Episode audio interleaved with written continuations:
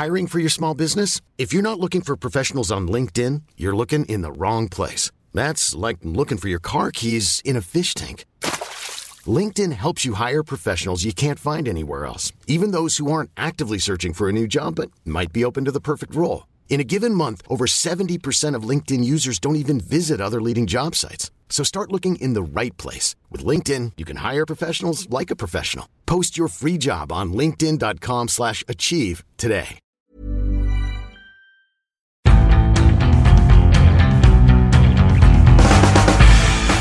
Hello, hello, and welcome, or should I say welcome back to the Indie Football Podcast. It is Wednesday, the 29th of May. I'm your host, Jack Pitt-Brooke. I'm joined today by Chief Sports Writer Jonathan Liew. Say hello, Jonathan. Hi, Jack. Um, we're doing today's podcast from the Hermit's Cave pub in Camberwell, which is one of our favourite places to come. Uh, and because uh, because of Champions League final tomorrow, I'm flying very early. Uh, can't really get into the office for various reasons. So if the sound quality is not as is not quite as immaculate as usual, uh, then I'm sorry. But I do think we've got a lot to talk about with Saturday's final in mind. Not least because we have just published on independent.co.uk Johnny's fascinating interview with Liverpool manager Jurgen Klopp, who he saw in Marbella last week. Uh, it's really, really interesting piece. There's an awful lot in there for Liverpool fans and non-Liverpool fans about Klopp as a man and what motivates him and how he feels about his team in the season. Um, Johnny, did, did, what did you make of him? Uh, hello, Jack. Hello, everyone. Um, yeah, um, yeah, he was nice. He's a nice guy. I, I really, I thought I came away from the interview thinking, gosh, not quite, not quite nailed this.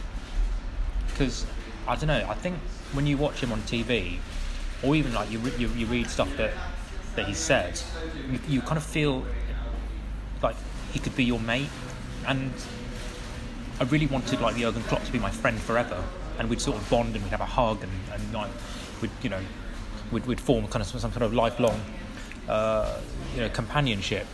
Uh, that didn't happen, but he did. He did. You know, when you when you run the tape back, you did, he did say a lot of really interesting stuff. And I, I suppose what, what I was trying to do was get away from the regular like is Bobby Firmino going to be fit? Do you need a trophy? Uh, you know, what what you know, what's your favourite colour or whatever? Kind of, you know, all, all that sort of uh, you know banal press conference stuff. Uh, much of which comes comes in embargoed sections, um, and so. Um, it was quite quite open ended. Uh, I, I, think quite a lot of it.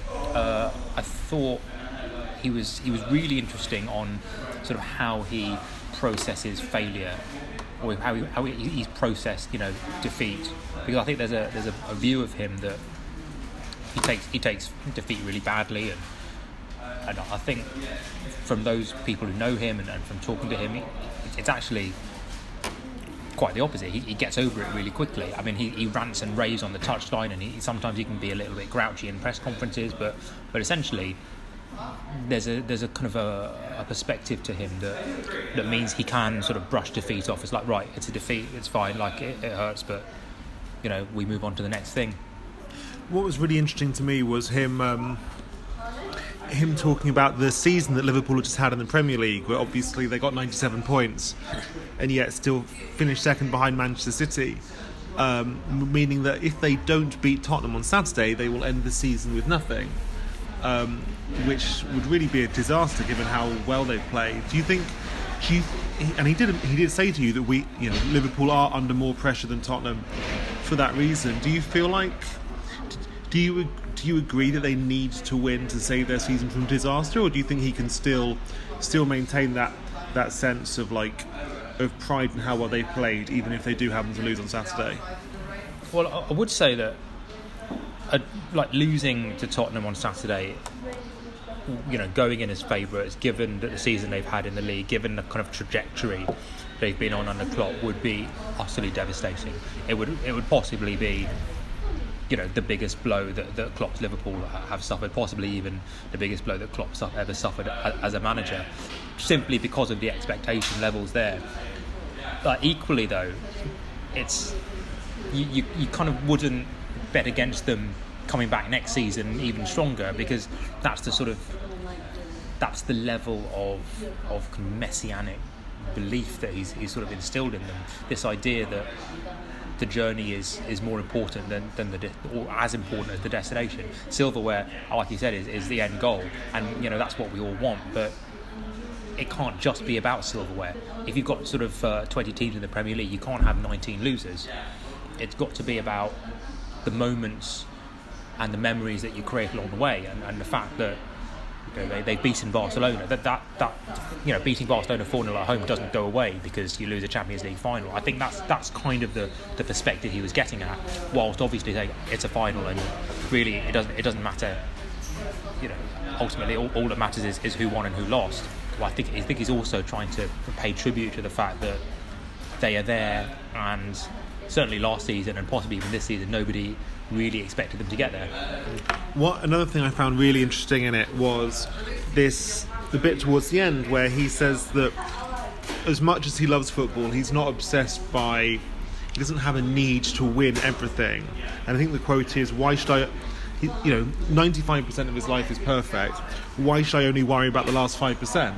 Is that right? Like, why should I? Does he need to be obsessed with winning every game and every trophy? when he, you know when he is so content as a person and he has achieved so much as a manager.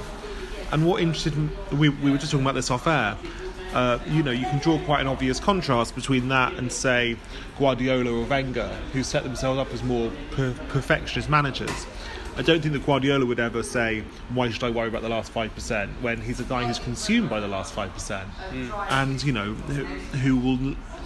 Do you think that, like, do you do you think that is an accurate characterization of Klopp? Do you think he is not a perfectionist, or do you think it's part of an act to make himself look like a kind of more of a chilled out guy who isn't who isn't like as much of a of a freak, uh, if that's not too mean a way of putting it, as someone like Guardiola? Yeah, I, I, I do think if, if not if not self kidology, maybe there's kind of a an element of reinforcing the personal brand there.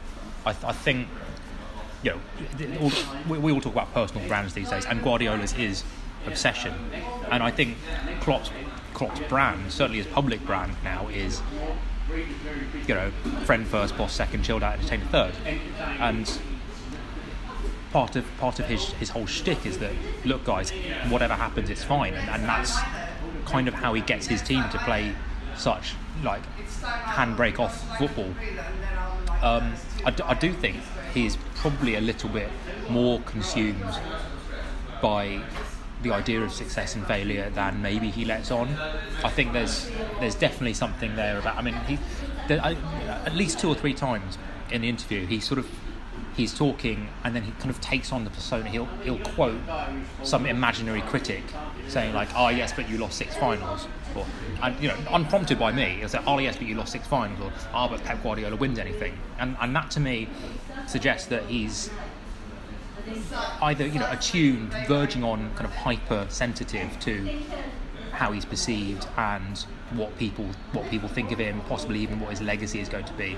And I think that that's a strand that I think he's probably keener to play down, and is probably you know, could probably consumes him a little bit more than he might like to admit in public.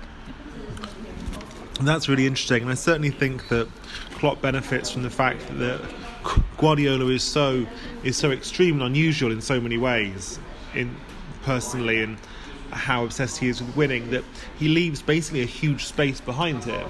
Like you can be one in, you know, I mean, not to conceive of this in political terms, but if you can be, I mean, if you were to say that Guardiola is so intense as to be unusual, if you can be like one inch more usual than Guardiola, then suddenly you look like a really normal. Then you can pull the normal guy act, and I think that is something that Klopp benefits from, and that's why I think Guardiola might have more in common with someone like Wenger, um, than and it allows Klopp to be the ordinary guy, and also Mauricio Pochettino, who we'll talk about in our next segment. I'm Sandra, and I'm just the professional your small business was looking for. But you didn't hire me because you didn't use LinkedIn jobs. LinkedIn has professionals you can't find anywhere else, including those who aren't actively looking for a new job but might be open to the perfect role, like me. In a given month, over 70% of LinkedIn users don't visit other leading job sites. So if you're not looking on LinkedIn, you'll miss out on great candidates like Sandra. Start hiring professionals like a professional. Post your free job on linkedin.com/achieve today. Many of us have those stubborn pounds that seem impossible to lose, no matter how good we eat or how hard we work out. My solution is PlushCare. PlushCare is a leading telehealth provider with doctors who are there for you day and night to partner with you in your weight loss journey. They can prescribe FDA-approved weight loss medications like Wegovy and Zepbound for those who qualify. Plus, they accept most insurance plans. To get started, visit plushcare.com slash weight loss. That's plushcare.com slash weight loss. And then on the other side, we've got uh, Mauricio Pochettino, who both Johnny and I have spent time with this week. Uh, we were just talking- Socially, yeah, yeah, yeah. Uh, not in the hermit's cave. uh, we and we were just discussing off air, like the extent to which he's under more or less pressure than Jurgen Klopp. Um, I think Klopp's under quite a lot of pressure. Um, obviously, having lost last year's final, having lost the 2013 Champions League final, having lost the Europa League final with Liverpool. Uh, you know, having spent so much money on his team, needing to, needing I think to win a Champions League, to cap off a lot of his achievements over the last few years in the game. Whereas, and I think that while no, you know, nobody would have expected at the start of the season Liverpool to be in the final. Nevertheless, Liverpool being in the final is less surprising than Tottenham being in the final, which I think we can all agree, you know, is a very, very unusual event.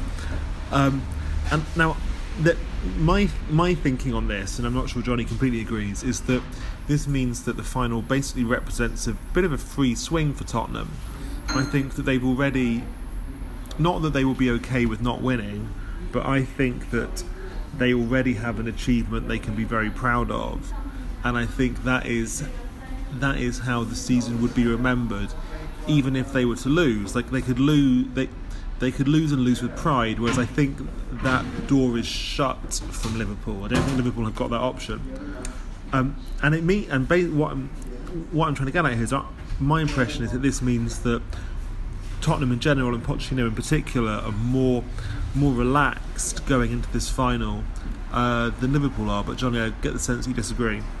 Yeah, Jack. I mean, you're talking out of your butthole here. It's um, it's, I gen- generally don't think that um, that's a joke, by the way. I mean, he is, but like you know, we're friends, uh, and and friends don't talk about that, each other that way unless it's for maximum banter.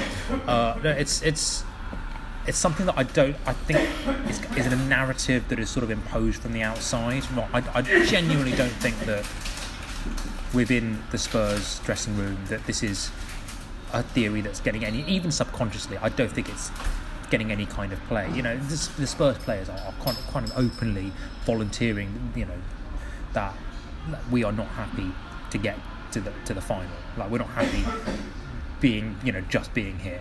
Uh, you know we're, we're here to win it. Pochettino has been talking for two or three years, even in, in the face of some quite serious derision, that like the Champions League and the Premier League are the only trophies worth winning. And people scoff at Spurs winning the Champions League, but you know they're there. They're one game away. So the idea of Spurs winning the Champions League may seem kind of ridiculous from the outside, but I think on the inside it's it's felt like a realistic goal for quite some time. And and the idea that the idea that they have less pressure than Liverpool, again, I think makes sense as a narrative, but you know, you, if you talk about Klopp's record in finals, kind of pales in comparison to that. You know that Tottenham, who are basically the arch bottlers of semi-finals and finals. Spurs, Spurs lose this, and especially if they get outplayed and, and, and lose this well, and Arsenal win on on Wednesday night, which which uh, a game that might well have finished by this time, you know, the time this podcast comes out. You're kind of back to square one as a, as a club. That Spurs are the team that they're, they're the nearly team. They're the team that kind of impress and do well, but there's kind of always someone better than them, which I think is is almost kind of embedded in the Spurs psyche. I, reaching the Champions League final is a massive achievement and is a massive and surprising achievement, but in order to truly break the cycle of fatalism, I think they I think they have to win it. But do you not think that that pressure and expectation go hand in hand, as in like they have a proportional relationship, and that at no point will the expectation around Tottenham have been high enough to create that much pressure. Whereas for whereas Liverpool, like by any measure, have been have been carrying more expectation around with them, not just this season, but over the last few seasons, and that that expectation, if not, I mean, if not kind of paid off, which is basically what Saturday would represent after all their progress, that would be crippling to them. Whereas for Tottenham, like Tottenham's burdens are just not as much as Liverpool. That's kind of how I, that's how I see it. Well, I mean, the, that that I guess rests upon on how much weight you want to give to, to history because it's only really in, in historical terms that that Liverpool you know have to have the greater weight of expectation. I mean, okay, they reached the final last season, but over the last you know four years, essentially, basically since Klopp and Pochettino have both been managers of, of, their separate clubs, there's been actually very little to separate them in terms of in terms of quality. I think certainly in terms of Premier League points and league positions. Uh, you would you would argue that they're two very evenly matched sides. So I think that basically comes down to history, right? And, and how much are players aware of of that history? And I, that, that that's interesting because I was looking at it the opposite way around. Like I, I don't think, I don't really think players care about what happened at their club more than about five years before uh, at any given point. Uh, but I so I don't think that Liverpool players are necessarily burdened by the expectation of you know the, uh, the triumphs of Liverpool teams in the 70s or 80s. And I don't think I'm not sure how much Spurs players care about the fact they haven't won the titles in Bill Nicholson because I just don't think footballers think that way. Mm. What I was getting at is the expectation derived from the fact that Liverpool got 97 points this year and spent an awful lot of the year thinking that they were probably marginal favourites to win the Premier League, and the fact that last and the fact that last year they got to the Champions League final. Uh, whereas Tottenham, you know, don't get me wrong, Tottenham were incredible in 2016-17, where they got uh, was it 80, eight, 86 Premier League points and came second. I don't. Miguel was the one who remembers yeah. points. It was like so. I think I'm pretty sure they got 86 points uh, and came second, which is like an unbelievably high amount uh, for them to have got. But I don't think that I kind of feel like in the last two years, I mean, clearly Spurs' Premier League points totals have decreased, I think, to something like 77 last year, then 71 this year. And because of all that, what Pochettino spent the first half of the season complaining about, all the circumstances around the club, the lack of money, the new stadium, the lack of signings, um, I don't think that this has been, you know, nobody at the start of the season thought this was going to be a season where Spurs win something. Whereas with Liverpool, that was the expectation at the start of the season. And that's what I'm getting at, is that Spurs, like, this were this has felt so unlikely in the context of Spurs' environment, whereas for Liverpool it feels more like a consequence of their environment. Yeah, but like in February, everybody was saying, "Oh, Liverpool should sack off the Champions League and concentrate on the Premier League." No, idiots were saying that. You, that's, a, that's a bad faith argument. I, no, no, we, we, we were definitely discussing this on the podcast, and, and there are no idiots on the podcast apart from maybe actually no, no. Yeah, really? Like, were people actually saying Liverpool should sack off the Champions League? I, I no, no, but, but, but, but, it should not be a priority for them, and that almost they had such a good opportunity to win the Premier League that like the Champions League kind of paled into insignificance. You got Liverpool fans, respected Liverpool fans, people with, with, with podcasts and large Twitter following saying that like give us you know give us a choice between like a sixth European Cup and winning the Premier League, and it's literally no contest. Um, so oh yeah, I, now now you say that, I I certainly remember Liverpool fans saying that the Premier League was the preference to the Champions League. Like the str- yeah. strong preference, like to, to the extent that if it came to down to resting players, rest them for you know for Bayern or rest them for uh, you know Porto.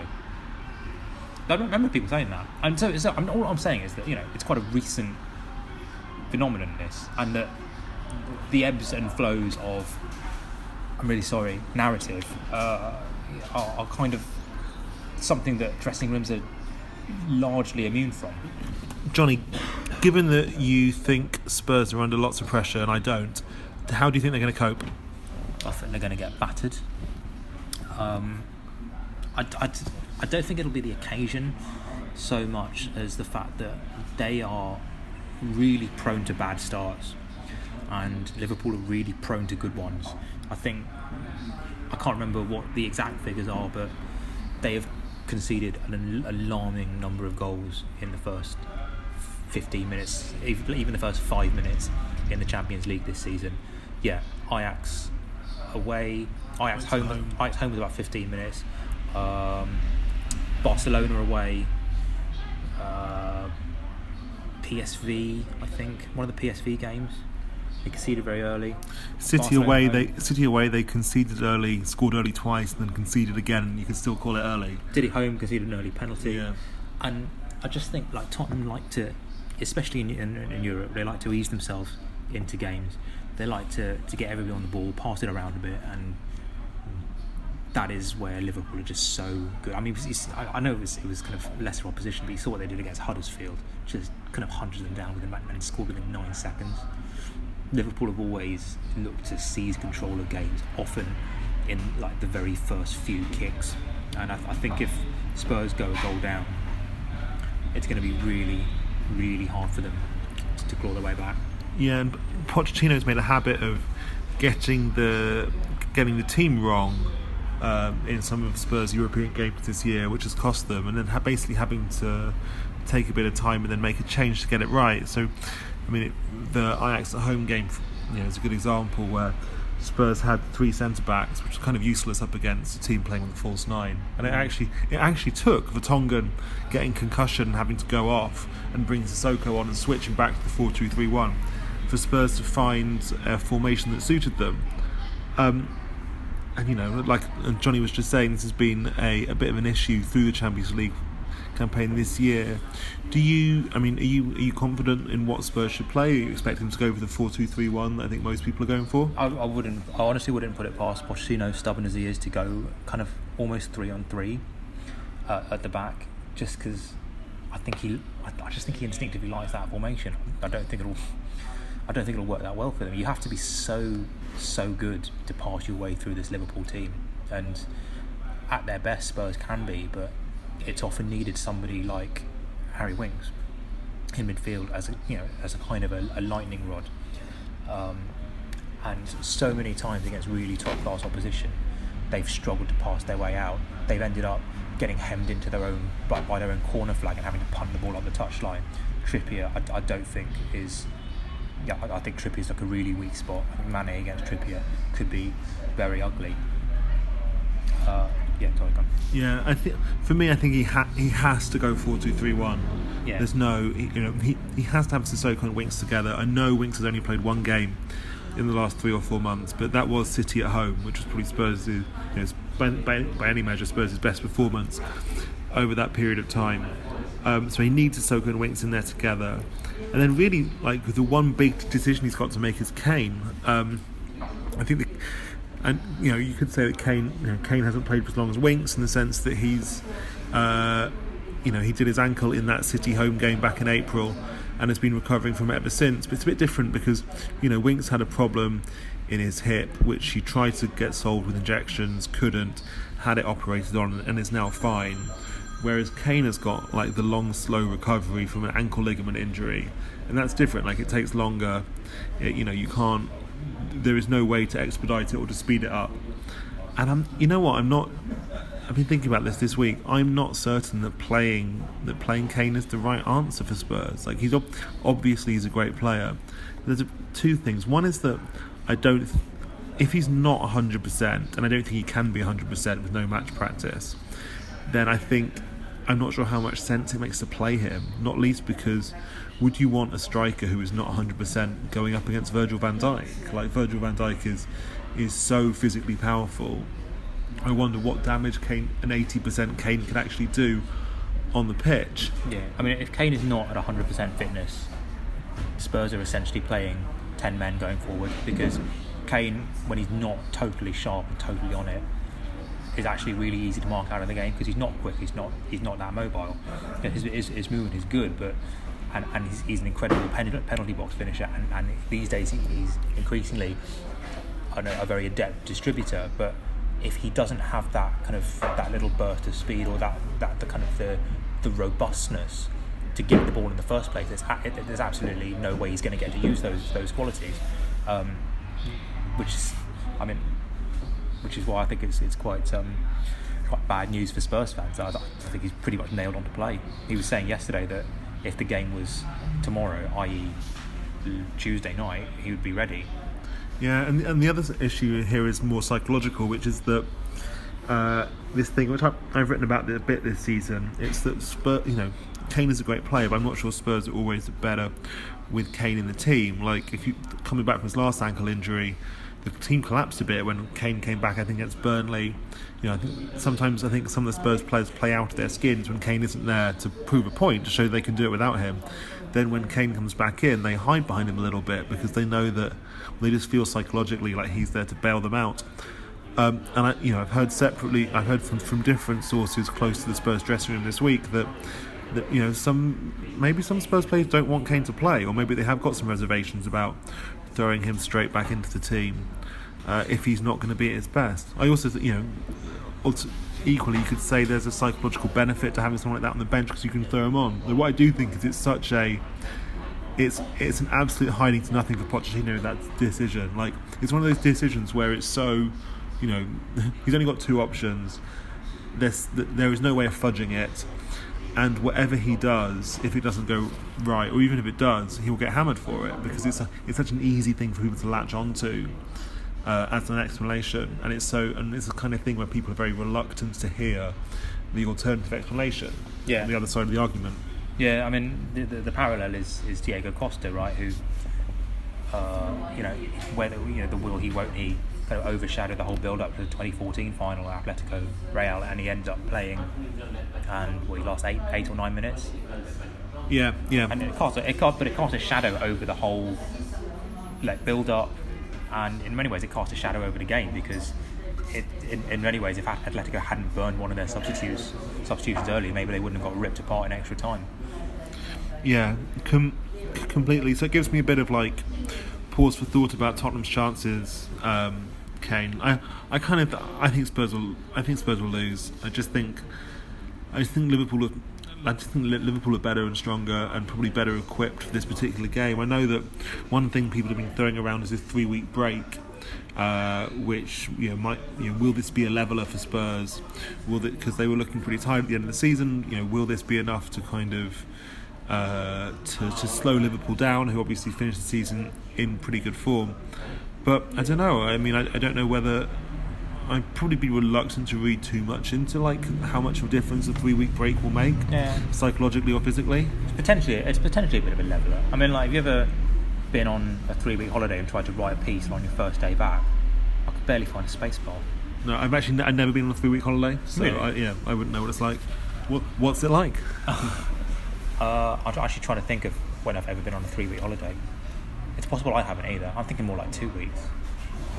Uh, I suppose like the, the biggest comparison is when I go and do a cricket tour or something, and I'm away for three weeks or, or you know three and a half weeks, and then come back and try and write about football, and it's uh, it's not happening.